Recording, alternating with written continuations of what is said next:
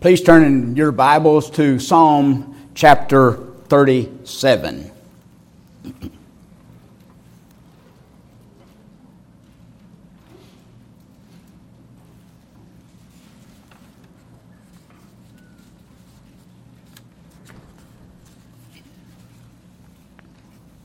Let's go to the Lord in prayer.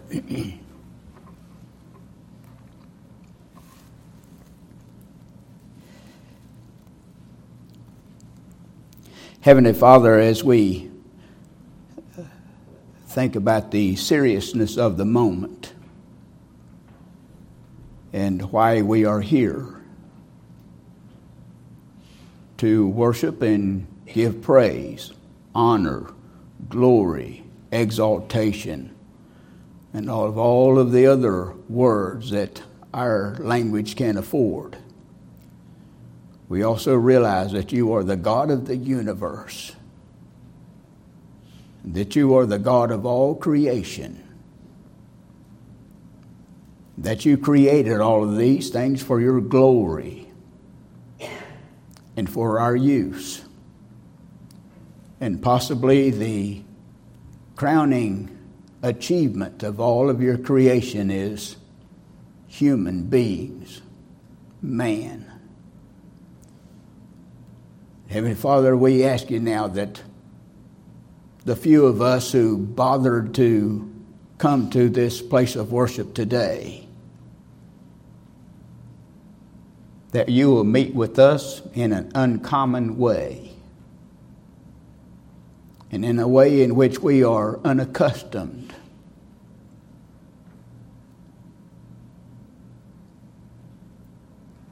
To give us the confidence in this day and hour in which we live, not only in our own nation, but also in the world in which we live. and we give you all the praise and all the glory as we pray these things in the name of Jesus Christ, our Lord and Savior. Amen.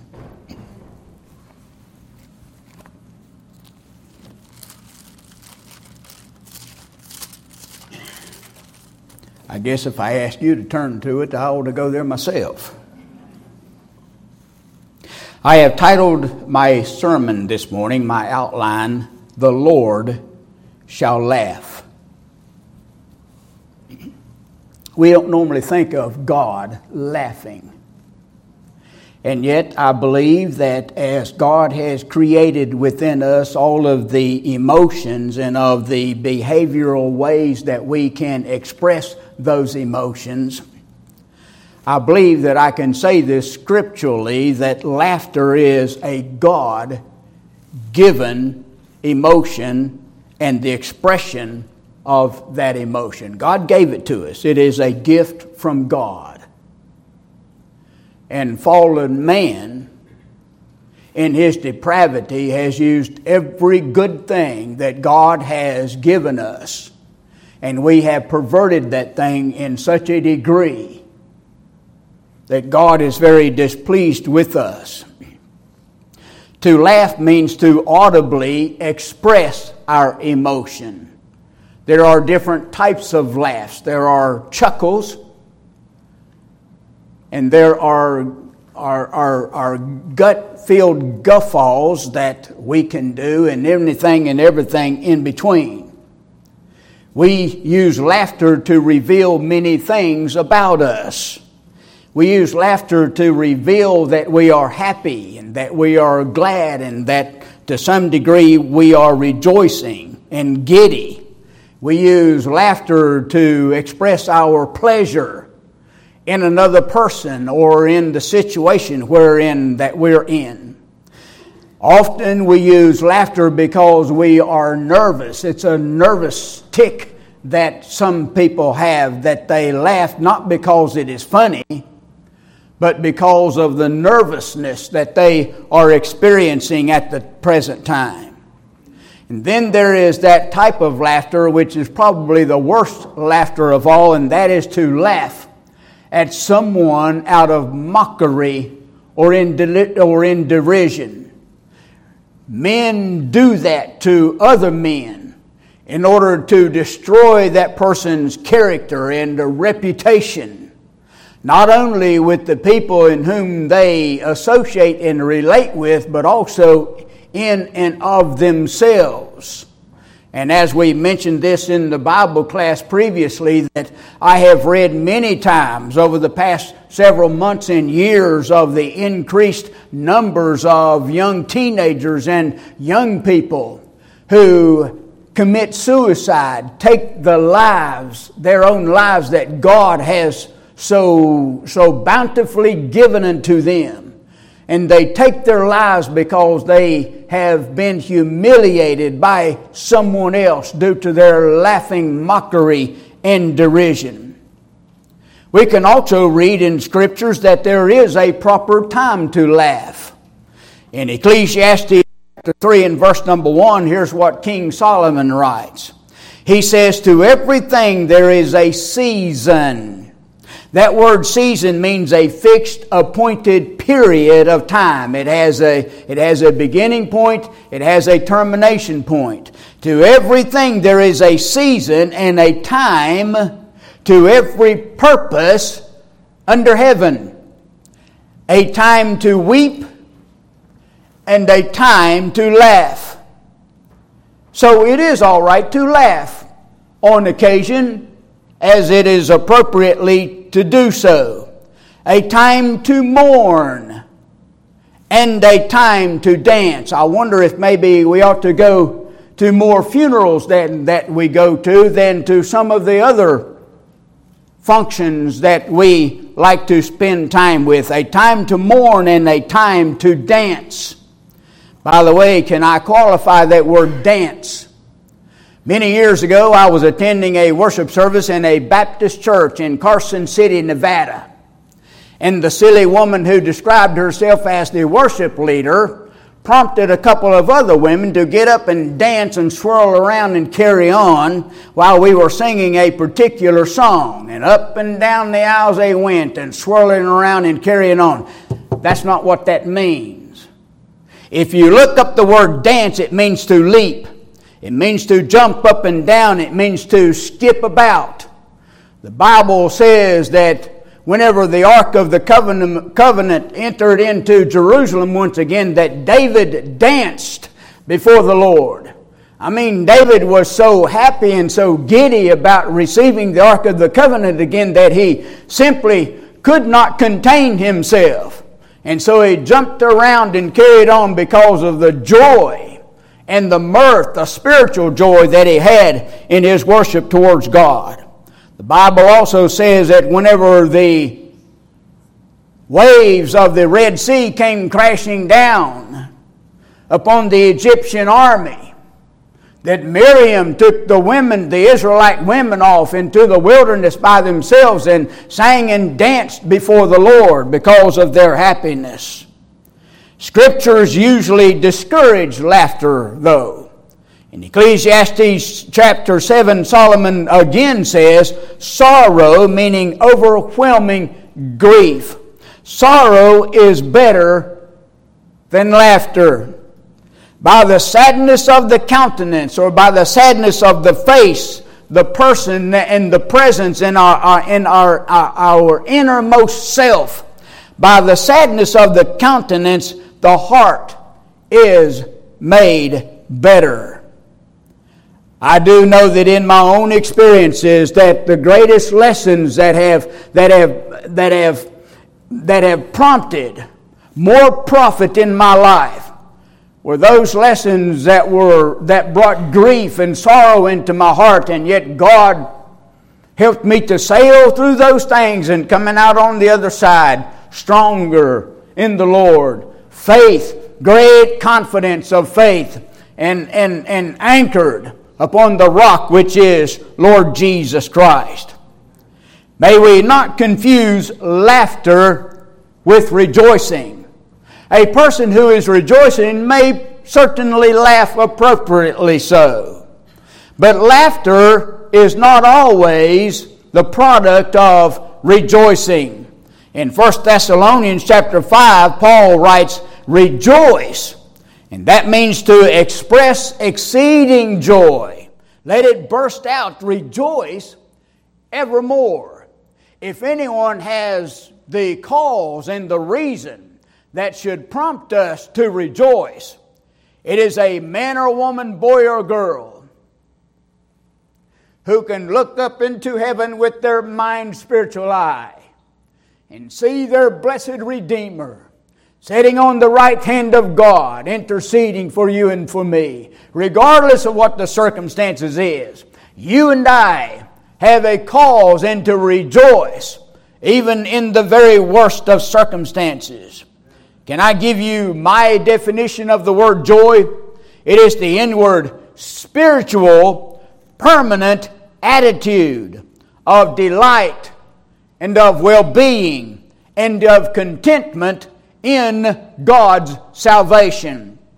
And whenever I say in God's salvation, I'm not necessarily talking about the actual experience of that salvation as much as I am talking about the person of salvation. Did you know that the very name Jesus means Jehovah is salvation? There's none other name under heaven given among men whereby you and I must be saved.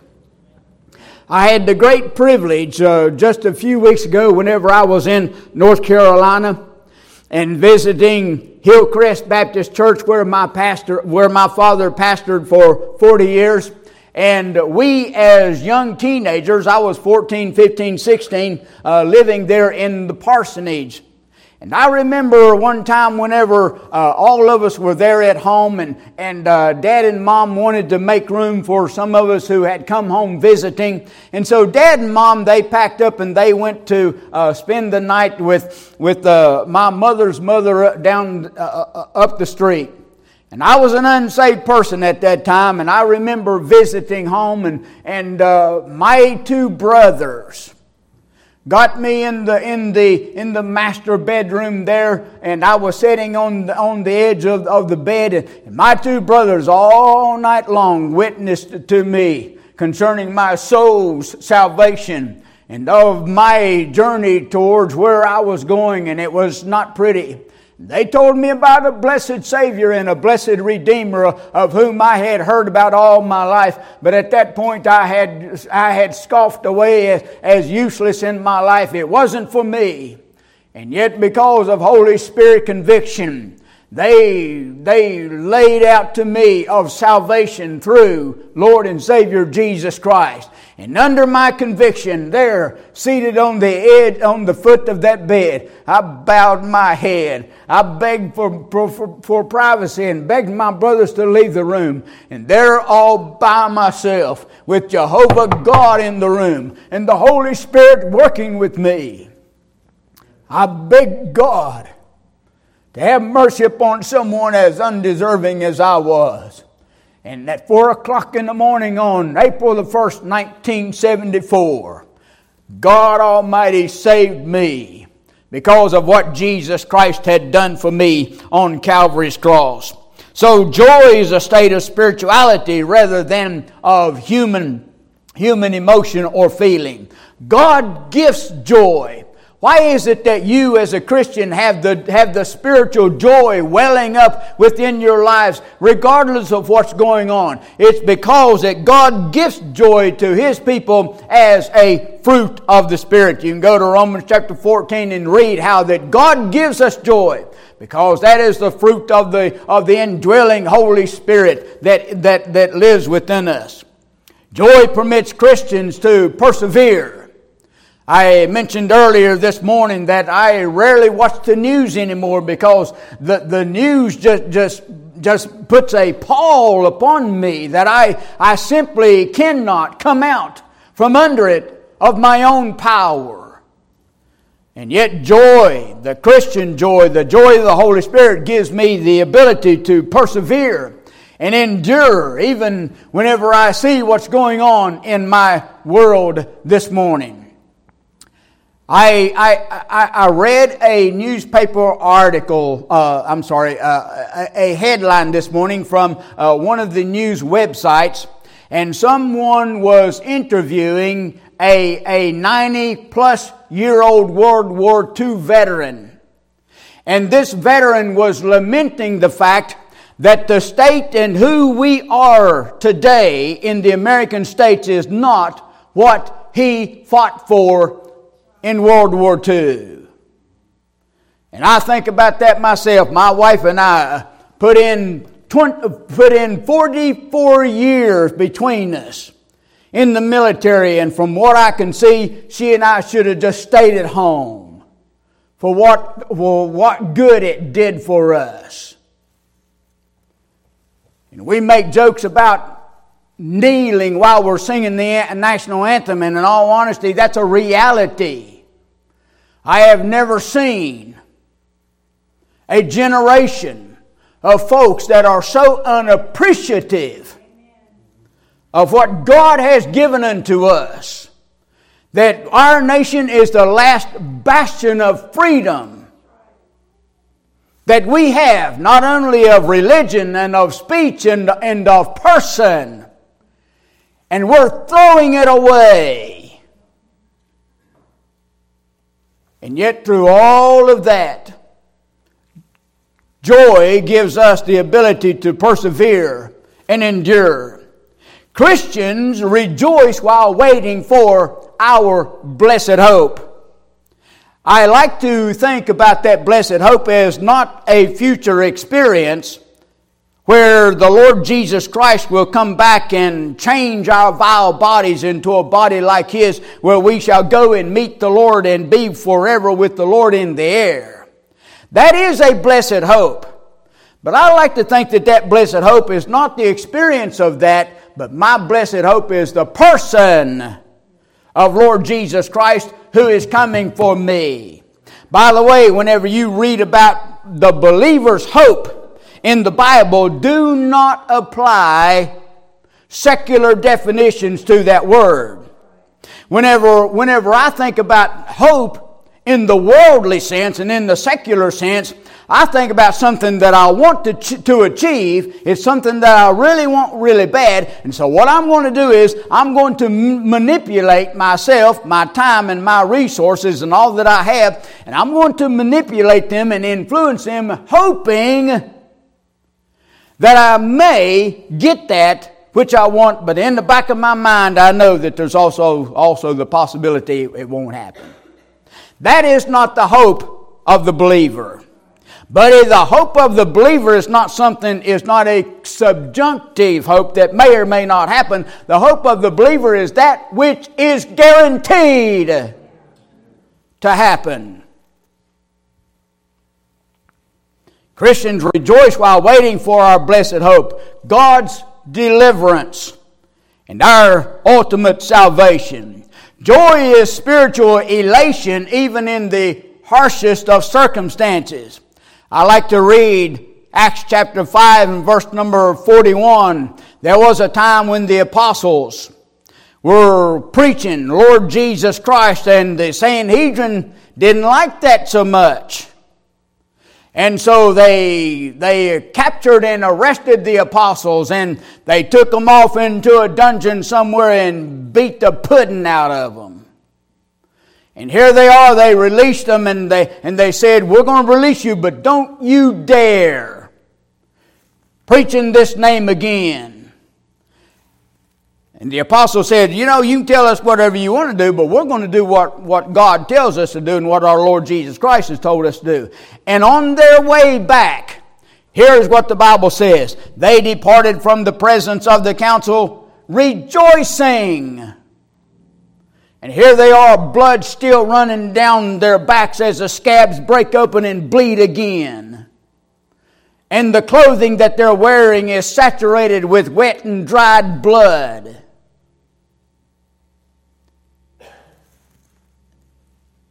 And they're trying to contain themselves because of the soreness and of the pain that they're still enduring. And yet the Bible doesn't speak of that. It doesn't mention it. It avoids bringing it up. But what does it bring up instead?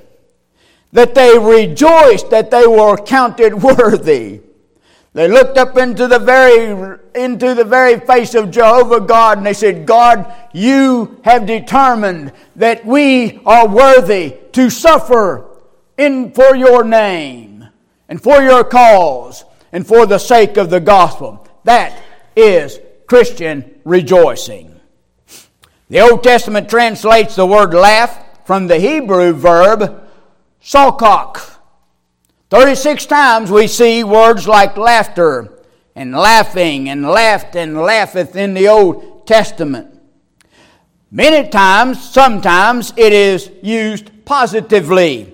Can I give you an example? In Proverbs chapter 17, the proverb says, A merry heart I looked that word merry up this morning in, in, uh, in my Hebrew dictionary. That word merry means a rejoicing heart, a heart that is full of gladness, a heart that cannot contain itself. It is a heart that has to express itself. A merry heart doeth good like a medicine. So I'm wondering if maybe Jehovah God has given us the ability to laugh in, in, in spiritual rejoicing that will heal our bodies and our souls and our spirits and our minds. I, I read a good portion of Fox's Book of Martyrs yesterday. We don't deserve to stand in the shadows of some of those folks. I, I, I, I, I blush at who and what I am in comparison to these people. Many of them are walking to the stake, or walking to the guillotine, or walking to the pit where they shall be stoned. And they're rejoicing, they're praying, they're singing songs. And I don't have that type of grace this morning because I'm not in that condition. And I'm not being led around by a chain. But I do know the same God that sustained Paul and Peter, and the same God that sustained Stephen, and the same God that sustained all of the others that we read about in, in, the, in the epistle to the Hebrews, there in chapter number 11. The same God that gave them the grace to endure what they endured with rejoicing and joy and laughter and happiness is also the same God that will enable me whenever that time comes. Scriptures never record that God or Christ ever laughed. I looked it up. I spent a great deal of time trying to find a place where God laughed or where Jesus Christ laughed. Surely, surely, if God created that behavior to express that emotion, and, and surely if it is a good thing, because we've already read that there is a time for laughter, and so if, if, we have, if God has given us that ability, then surely the creator of that ability is recorded in God's precious and holy word that he laughed. I can't find it. I've often wondered whenever I am in my mind's spiritual eye, I'm, I'm walking shoulder to shoulder with Peter and James and John and Andrew. And yeah, I'm, I'm usually holding hands with Doubting Thomas because I'm there. And I've often wondered about the times where, where they had such close, intimate fellowships with one another and talked and conversed as, as, as brothers would talk and converse in that intimate, familial, spiritual, familial relationship. Remember the time whenever the Lord says, Who is my mother? And who are my brothers? And who are my sisters? And he wasn't referring to his earthly mother nor his earthly brothers and sisters. No, he was referring to those who fellowshipped with him and who loved him and who bowed down obeisantly to him because they saw him as Lord and Savior. They were his mother and brothers and sisters. And I can see our Lord as they are traveling around on those old, hot, and dusty roads. And they're all conversing with one another. I wonder if maybe once in a while something humorous would happen. And that even maybe our Lord might have chuckled or might have laughed in, in an appropriate sort of way. Scriptures never say that. In fact, we can go over into is it Isaiah chapter 50, 53, a man of sorrows and acquainted with grief. So I don't want to go too far with that. But I also remember the time whenever our Lord is sitting in the marketplace and all the children are playing, and, and they brought a child unto him to, to, to bless that child. And, and, and I can see our Lord running his fingers through that child's hair and, and possibly looking at the humorous antics of children in play. That, that he might have chuckled or might have laughed appropriately in those situations. But the Bible does not give us those instances because he was a man of sorrows and acquainted with grief.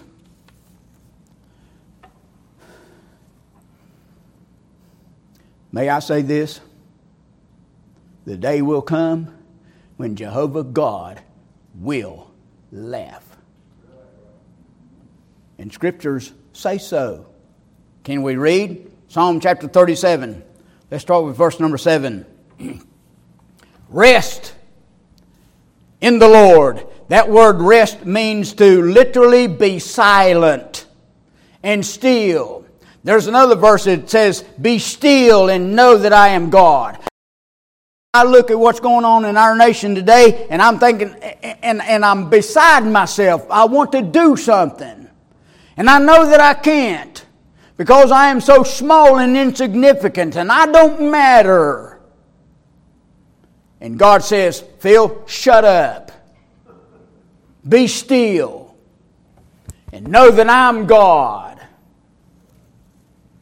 And wait patiently. I love verbs in Scripture particularly. And a lot of times, whenever I'm in, in I, I, highlight them somehow. I circle them, underline them, or do something with them. I put a put a exclamation part in uh, mark in, in in in the margin of my Bible because there's something there that is impactful. And verbs do that to me. Rest is a verb. Wait patiently is a verb. Fret not is a verb. By the way, they are all imperative verbs. You know what that means? They require obedience. Fret not, meaning do not burn with anger. If you burn with anger, you, you, you don't have spiritual joy. Because of him who prospers in the way, because of the man who brings wicked devices, that means malicious thoughts and intents. There is a verse in the Bible that says a man cannot sleep unless he's devised some sort of wickedness. All right, what, what can I do tomorrow that will upset the apple cart? Malicious thoughts and, and, and intents. To pass bring, brings the wicked thoughts and in, instances uh, to pass. What literally that means to accomplish all his evil intentions, especially against you.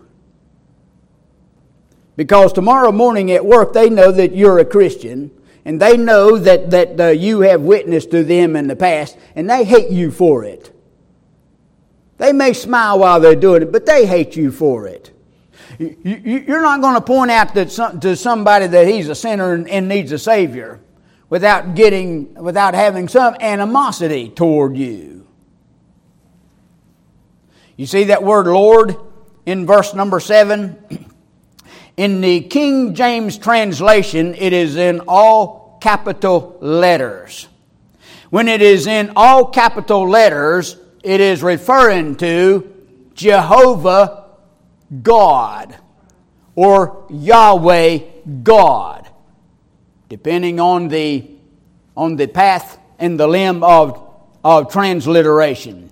The word Lord means the eternal self existent one. You and I, we had a beginning. You and I are going to have an end as far as physical life is concerned, earthly life. God has never known birth. I don't remember the day that I was born because I don't remember it. I'm incapable of remembering it. Sadly, I don't remember most of yesterday. And yet, God is the eternal, self existent one. Look in verse number 8. Cease, there's another verb. Cease from anger, meaning to abandon anger, and forsake wrath. Fret not thyself in any wise to do evil. Let's look at some words here. First of all, we have anger and we have wrath. Anger is that constant simmering of displeasure. I'm angry about a lot of things a lot of time. I'm angry about I know I can't I know I can't do anything about them and so I, I try to revert that attention to spiritual joy and rejoicing and gladness. Apostle Paul said in Ephesians chapter 4, he said, Be ye angry and sin not. So there are times when we can be angry without sinning. I think it's called righteous indignation. Let not the sun go down upon your wrath. That word angry and the word wrath are two different words. They're from the same Greek root, but they're two different words. There is a difference between anger, which is that simmering malcontentedness uh, emotion, and, and wrath, which is now, now I'm agitated. Now I'm, now I'm really mad. Now I'm I'm, I'm physically showing that. And then there is that thumos wrath. That thumos wrath can go from just anger to really mad unto thumos wrath, which turns into an explosive, aggressive violence against another. And that is exactly why the Apostle Paul says, Be angry and sin not. Don't don't, don't dwell on that thing. As soon as that sun goes down, that wrath better go down as well. Not so with God. See, God never sins. God is always righteous in any emotion that He has, regardless of what it is. And one day, our God is going to explode in aggressive outward violence against His enemies. Well, I'm not sure. Maybe that's not a God that I want to serve. Well, you have that attitude all you want to. Jehovah God makes the rules. Look in verse number 9. For evil doer, oh, I need to say this. Fret not thyself in any wise to do evil. That expression to do evil means, you know, I'm sick and tired of this. I'm going to take matters into my own hands. God says, You better not. Vengeance is mine, saith the Lord. I'm telling you, I don't think there's anything that my, my, my depraved mind can conjure up that would be anywhere near the level of vengeance and revenge that our God has in store for your enemies. So be still, shut up, sit down, and let God be in control. For evildoers shall be cut off. See that? God says they're going to come. Let them alone. Let them alone. Let them go on. They shall be cut off. That means removed and destroyed. But I love little words, especially little words in, in, in, in Scripture. That word, but, you just simply cannot, cannot appreciate the ramifications and the impact that that word means.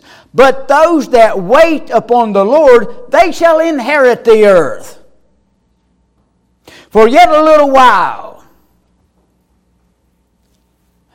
But God, it's been going on for so long. I'm, i mean, I'm 70 years old and we haven't gotten better. We've only gotten worse. When are you going to step in? God says, wait a little while. Wait a little while because, because my perspective of time is not the same that God shares in the perspective of time. Time doesn't manipulate God like it does for me. Man alive, I'm telling you, I, I, I see things going on. How long can this go on? You know who else asked that question? In, in, in uh, Revelation chapter 6, the Bible speaks of a, a group of martyrs whose souls are under that heavenly altar. The reason why they're there is because they, they were martyred for the cause of Christ and for their witness while on earth. And why they are under the altar, I, I, want God to explain some things to me one of these days, and He will. We'll have a more perfect understanding. They're there under the altar, and they, and, and they know what's going on upon the earth.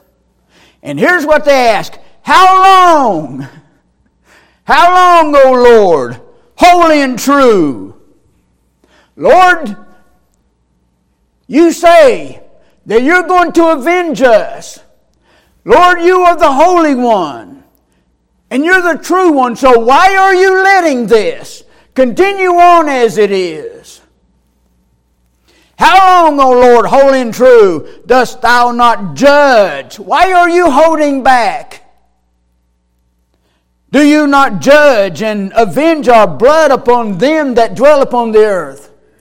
Those that dwell upon the earth took our lives for the cause of Christ. And they're still there and they're still prospering. How long, O oh Lord, are you going to let them go on in that way? And God says, Shut up. Sit down. He says up there in verse number seven, Rest and wait patiently in the Lord. Can we go on to verse number 11? But the meek shall inherit the earth and shall delight themselves. I would imagine that that is another way of expressing rejoicing, possibly even appropriate laughter in certain, and shall delight themselves in the abundance of peace. The wicked plot against the just and gnashes they hate you so much that they grind their teeth. Now, they may not show that to you personally, but they hate you. They hated me, as the Lord said, they're also going to hate you. They persecuted me, guess what? They're going to persecute you. The servant is not greater than his Lord. Upon him with his teeth, the Lord. Now, this word Lord in verse number 13 is a different Hebrew word from Jehovah or Yahweh up in verse number 7.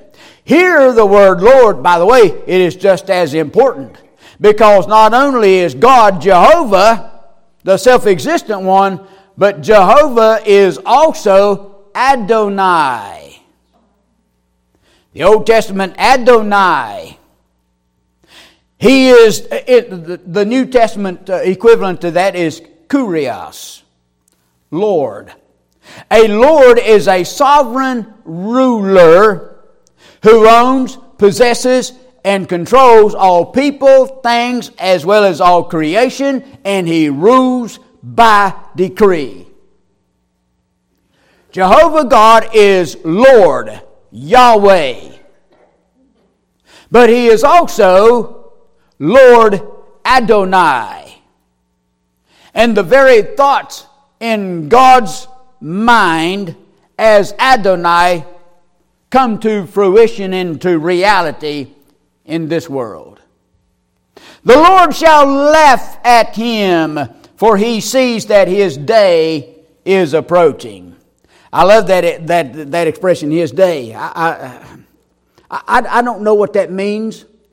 Uh, his, his day could, could, could mean that uh, it's talking about the day that the wicked will perish.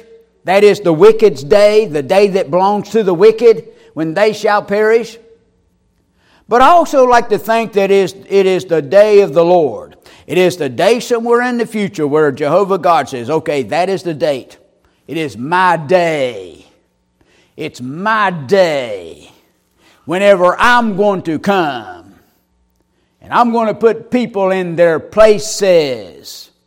And I'm going to revenge the world, over the world, for the way that they have treated my son and my people Look in verse uh, number 13. For he sees that his day is coming. It isn't here yet. Yeah, the, there's a verse in the Bible that, that scoffers will say, well, really?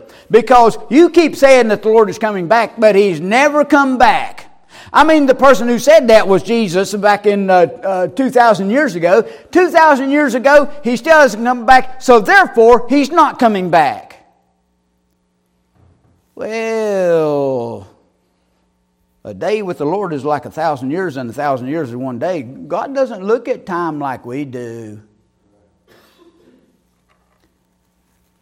Bible says is coming, is, is coming.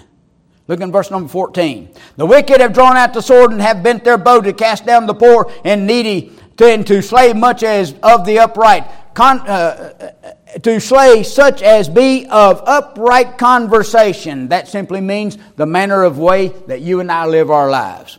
The sword shall enter into their own hearts, and the, their sword shall enter into their own heart, and their bows shall break.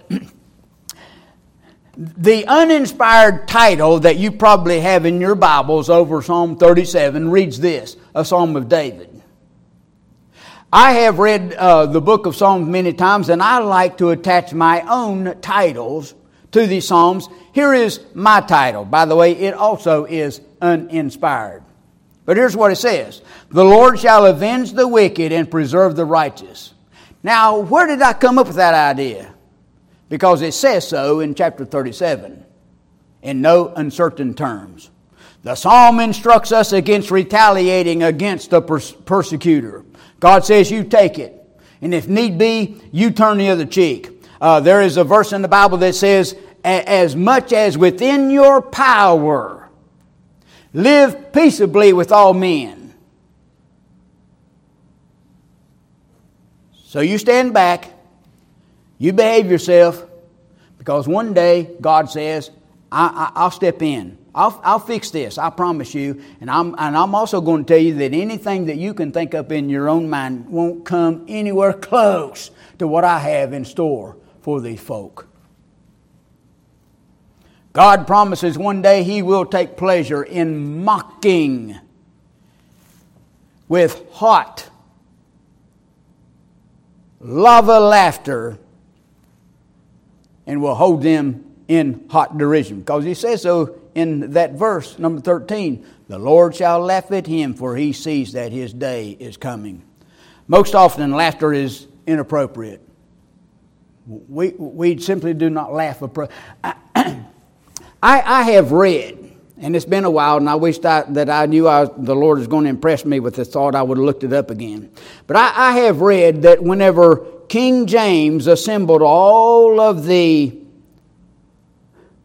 translators who would translate and come up with what we now know as the King James translation, that there was more than a couple of those translators who were so serious about who they were and about the Christian life that it was absolutely prohibited to laugh in their presence.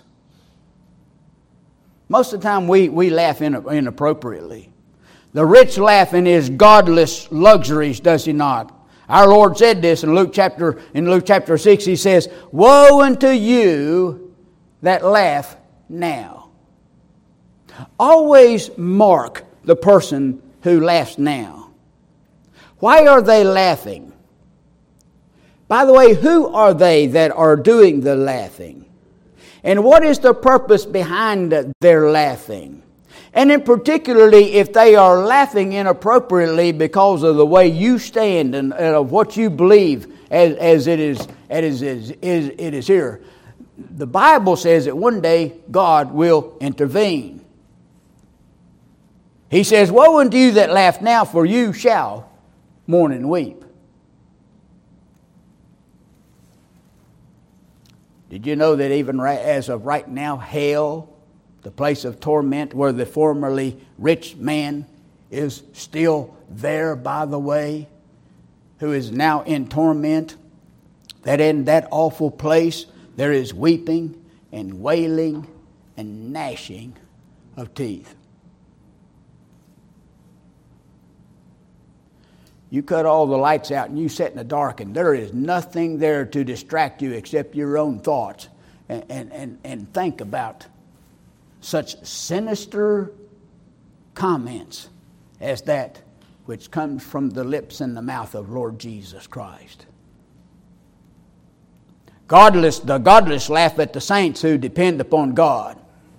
Job says, I am one mocked of my neighbor who calls upon God, and he answers him. Your enemies will make fun of you because you say, You know, I trust in God. I'm going to ask God, and if it's God's will, God's going to deliver me from this. They're going to laugh at you for that. You know how I know? Can I give you some examples? Back whenever Jesse Ventura was a governor of, of, of Minnesota, here's what he says. I quote, Organized religion is a sham and a crutch for weak minded people who need strength in numbers. It tells people to go out and stick their noses in other people's business. Here, here's, what, here's the thought that I had. I wonder, this is pure speculation on my part, but I wonder if maybe somebody might have presented the gospel to Jesse Ventura and it so offended him and convicted him, and he didn't like his, his inner response to that. And so, in order to fight that and see how tough he is, he's going to mock people who believe like you and I do. Can I give you another one? John Lennon said this Christianity will go, it will vanish and shrink.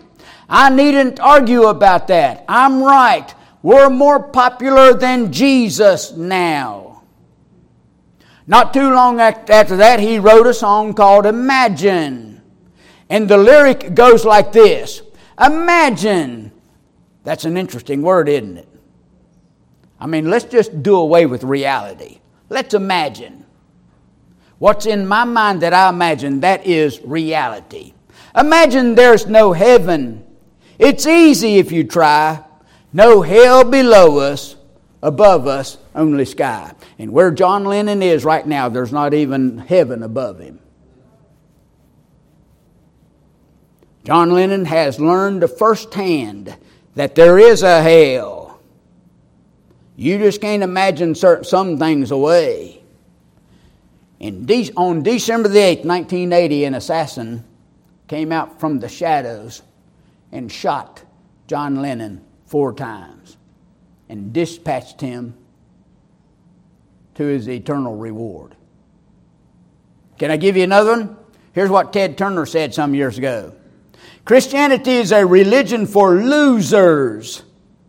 Christ died on the cross, but he needn't have bothered. I don't want anybody to die for me. I've had a few drinks and a few girlfriends, and if that's going to put me in hell, well, then so be it. One of, the, one, of the, one of the most creepiest things I remember another person saying was, I don't care if I go to heaven or, or to hell because I have friends in both places. The formerly rich man who found himself in torments found out he didn't have any friends. He found out he was all alone, and, not, and in that situation, he begged Father Abraham to send Lazarus that he may speak to my five brothers so that they won't come here to this awful place. Can I give you one more? Barack Obama said this during his presidency while he was berating small town citizens for distrusting government. And by the way, if you want anything to distrust, let's distrust our government in this day and time. Here's what he says. You go into some of these small towns in Pennsylvania, and like a lot of small towns in the Midwest, the jobs have been gone now for 25 years and nothing's replaced them. It's not surprising then that they get bitter, they cling to guns or religion.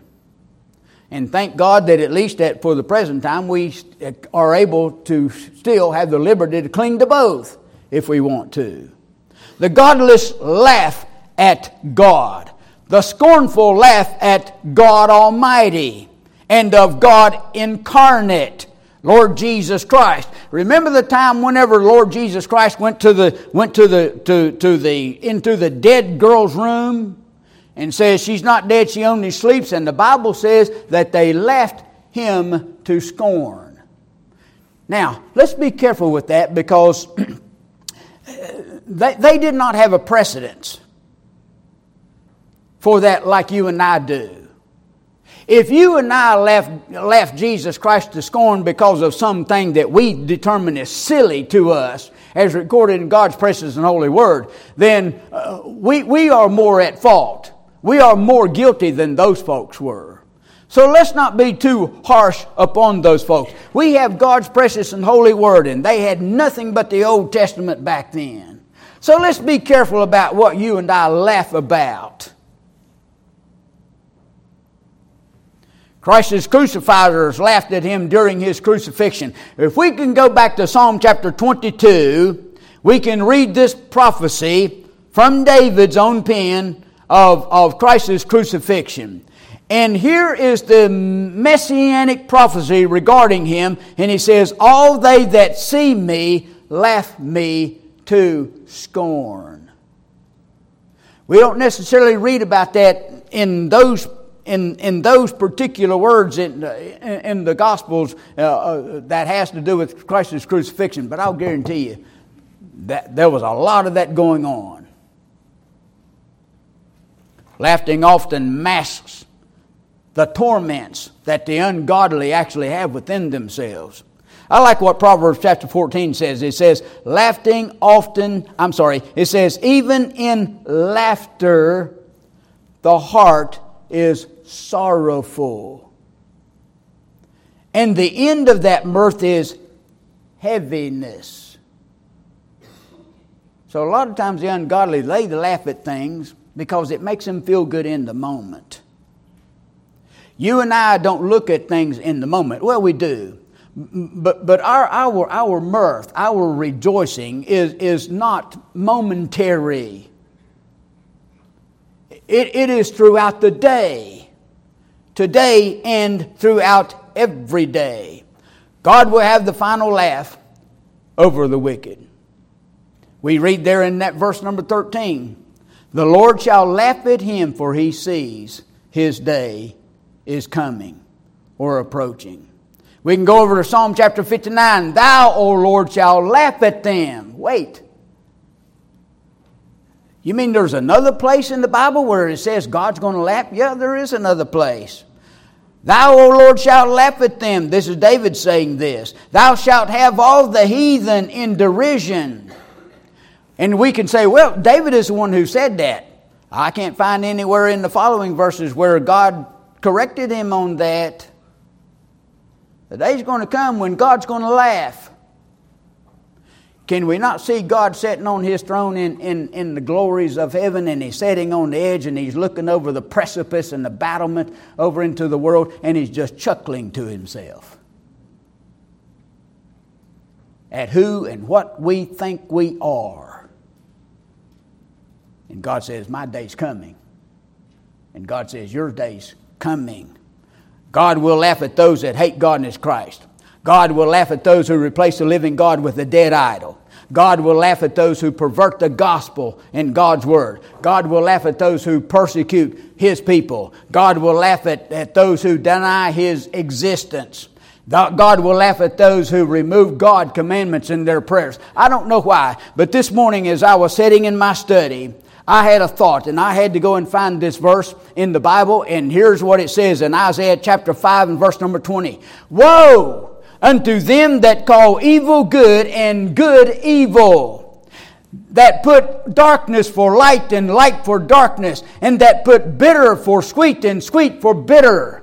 Honestly, I believe that the most perverted people in our American culture today are those who walk the halls of our schools and those who walk the halls of our Congress and those who walk the halls of our Senate. And if there ever was a group of people that are more demonically influenced, today it is our Congress people and our senators. And I would imagine that you can walk into those, those, those what we would normally consider as hallowed halls, and you can cut the spiritual world with a spiritual sword.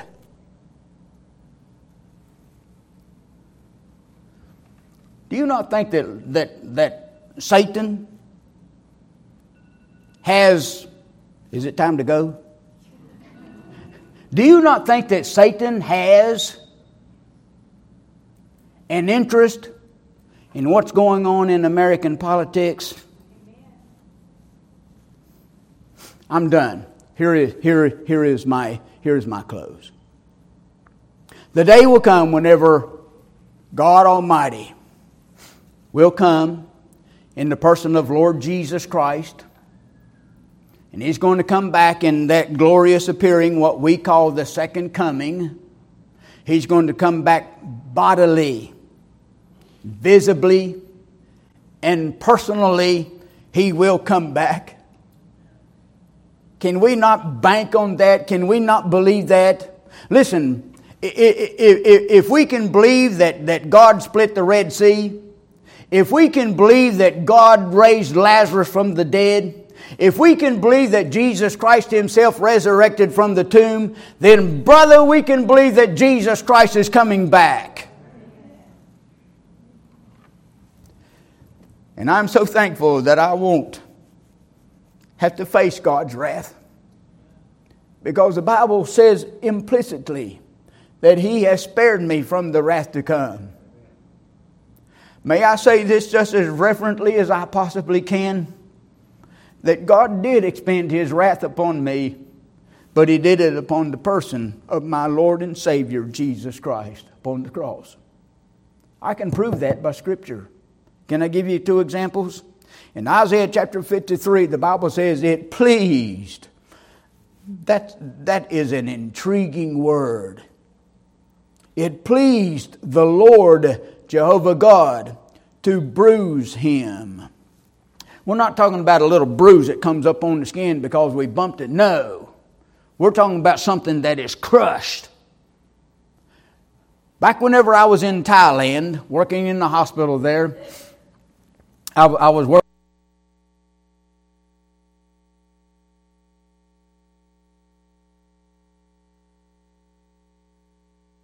The tarmac there on the runway. And during the course of his, while he was asleep, a, a two ton truck ran over the mid portion of his body. And they rushed this man into the operating room, and I assisted the surgeon during that operation. And, and there's no way that I can describe to you what his entrails looked like after a two ton truck ran over him. That's what it's talking about when it says, It pleased the Lord to bruise him. His visage was marred more than any other man. He hath put him, Jehovah God hath put him to grief. Can I give you another one? Paul says in Romans chapter 8, He spared not His own Son, but delivered Him up for us all. And here's my last scripture I don't know what's in your heart. Maybe this message isn't for the greatest majority of us because we are faithful to the. I, I, know you. I, I, we, we've, we've conversed with one another. I, know your hearts. I know that you love Lord Jesus Christ. I, am not sure that some of this apply, applies to you. But uh, a, a, preacher should never stand into the pulpit and, and assume that upon all everybody who's, who is in the congregation. Can I give you one more plea? that comes from the pen of James in chapter 4. James says this to the proud, to the haughty, and to those that laugh.